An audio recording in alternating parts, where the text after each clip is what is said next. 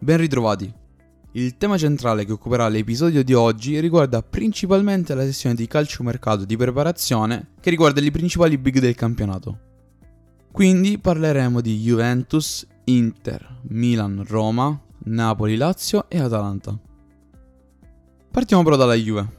L'acquisto della squadra torinese che ha fatto più rumore è stato non di un giocatore in particolare, ma del dirigente Cristiano Giuntoli che dopo una lunga trattativa tra Napoli e Juventus questa ha portato il DS campione d'Italia nelle scuderie bianconere. Destinazione cercata dallo stesso Giuntoli, il quale ha confessato durante la sua prima conferenza stampa che da bambino la sua squadra del cuore era proprio la Juventus. Il suo arrivo ha da subito mosso le acque in casa Juve, con la gestione di Zaccaria, Rovella e Pellegrini, alla Lazio, e con l'inaspettata decisione di escludere dalla rosa Leonardo Bonucci.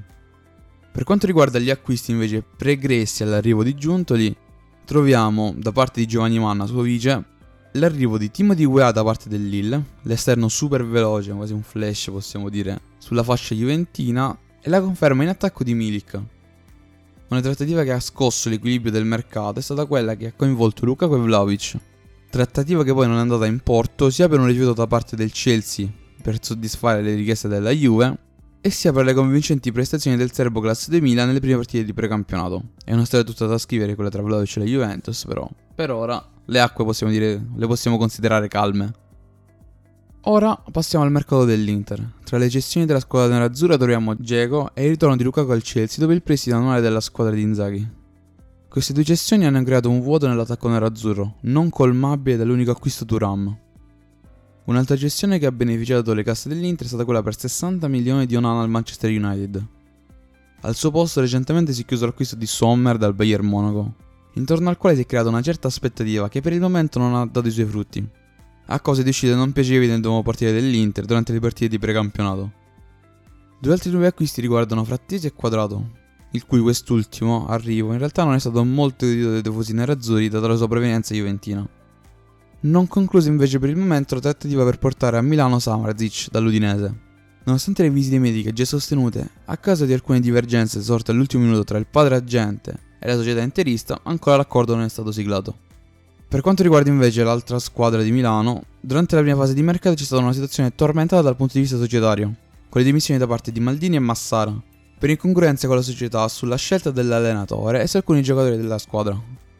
Morto un papa se ne fa un altro, nonostante un iniziale malcontento da parte dei tifosi, collegato anche alla gestione di Tonali al Newcastle, per un importante cifra di 80 milioni, il mercato del Milan si è risollevato concludendo una serie di acquisti importantissimi, come i due gioielli del Chelsea Pulisic e Dolofschik, il centrocampista della Z, Reinders, che ha già dimostrato buoni spunti in mezzo al campo, l'attaccante svizzero Cafor dal Salisburgo e l'ultimo, ma non per importanza, Samuel Ciunquese dal Villarreal. Rimanendo in Lombardia troviamo la situazione dell'Atalanta che dopo aver dovuto far fronte a due cessioni importanti come quella di Oljund e Mele, è riuscita ad acquistare giocatori importanti per migliorare la rosa. In ordine troviamo l'arrivo in porto di Carne Secchi che dopo le ottime prestazioni dimostrate dal ragazzo nella scorsa stagione con la Cremonese è riuscito a conquistarsi un posto nell'Atalanta. L'acquisto di un giocatore di sicura qualità ed esperienza come l'ex Arsenal e Marsiglia Kolasinac, l'inserimento della freccia dell'Almeria Touré e l'ultimo acquisto Dopo un lungo tiro e molla con varie squadre della Serie A, alla fine Scamacca scelto i colori nerazzurri della Deapro. Scendendo un po' per lo stivale italiano troviamo una delle squadre principali della capitale, la Roma, che fin dai primi momenti del mercato è riuscita a compiere dei colpi importanti con l'arrivo di Aguarda Lione, da tempo cercato da varie squadre italiane, come la Juventus, e l'arrivo del diversone Indica dal Francoforte, oltre al riscatto di Llorente da parte della Roma dopo il prestito dell'anno precedente dal Leeds. Nel campo delle gestioni, degno di nota abbiamo solamente la gestione di Bagnez che ha deciso di seguire il percorso arabo come tanti altri giocatori in questa stagione. La Lazio invece, l'altra squadra della capitale, è stata ferma sul mercato per quasi tutta la durata dello stesso. Dopo la vendita di lusso del gioiello Milinkovic Savic è riuscito a compiere tre acquisti importantissimi.